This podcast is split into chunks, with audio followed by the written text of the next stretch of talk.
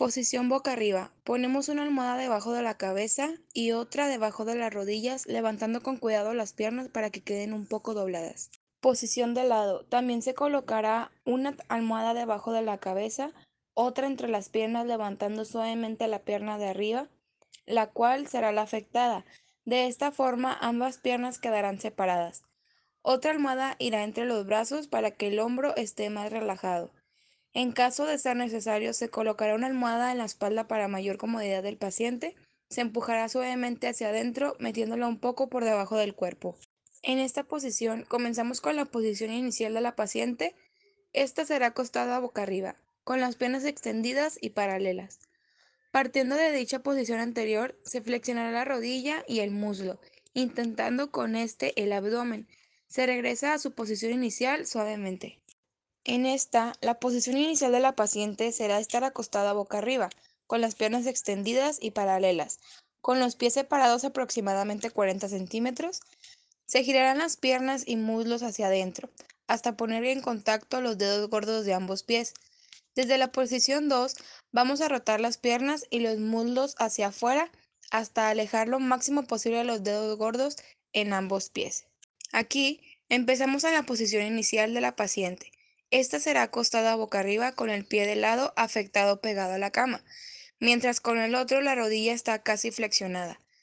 Llevar la rodilla hacia la pierna opuesta sin mover el pie en su posición original.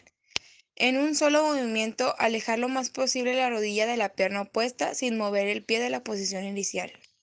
En esta última, la paciente será acostada boca arriba con las piernas extendidas y paralelas. Flexionamos la pierna no lastimada y continuamos con la abducción de la pierna afectada, deslizándola por la cama. Sin levantarla, sentirás la fuerza del movimiento en tus glúteos. Este ejercicio no será sencillo al inicio, pero poco a poco se irá mejorando. Aquí, posición inicial de la paciente, acostado boca arriba, se elevan sus piernas extendiéndolas durante varios segundos. En esta posición, mientras la paciente se encuentra acostada sobre la cama, flexionando la rodilla al máximo intentando tocarla con el muslo del abdomen. Partiendo de la posición anterior, debemos extender la pierna lo máximo posible. Con la rodilla totalmente extendida, se deberá de descender lentamente hasta apoyarla en el suelo. Este ejercicio puede hacerse más enérgico, atando el tobillo a un saco de arena con un peso de 1 a 3 kilos. La posición inicial del paciente deberá de ser sentado, con las piernas colgando del borde de la cama o de una silla. Partiendo de la posición anterior, debemos elevar las piernas hasta extenderla lo máximo posible, pero sin mover ni un solo muslo. Descender la pierna que está extendida, flexionándola al máximo. En esta posición, cruzaremos sus piernas y brazos. Le avisaremos que antes de levantarse se mire su ombligo. Esto nos facilitará el trabajo. Pasaremos un brazo cruzando su espalda en oblicuo, mientras que con el otro brazo ponemos la mano debajo de sus rodillas por la parte de dentro de la cama. Le recordaremos que mire hacia su ombligo y así lo giraremos utilizando nuestras piernas. No solo utilizaremos el cuerpo. Una vez sentada, cambiaremos el brazo de su espalda para poner la mano en su hombro y si es necesario ponemos nuestra pierna de rodillas en la cama, haciendo un respaldo para el paciente.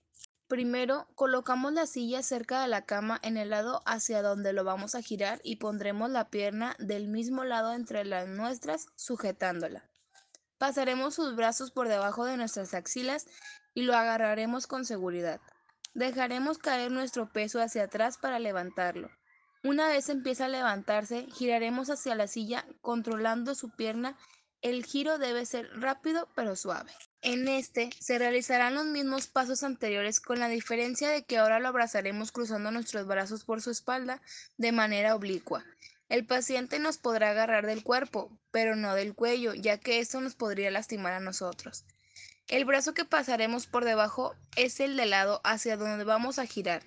Realizaremos el mismo impulso anterior controlando su caída y el movimiento de la silla, apoyándonos con nuestra mano en el respaldo de esta. Levantarse. Adelante en primer lugar al andador. Echar la pierna operada sin cargar mucho peso en ella. Por último, utilice la pierna sana más sana.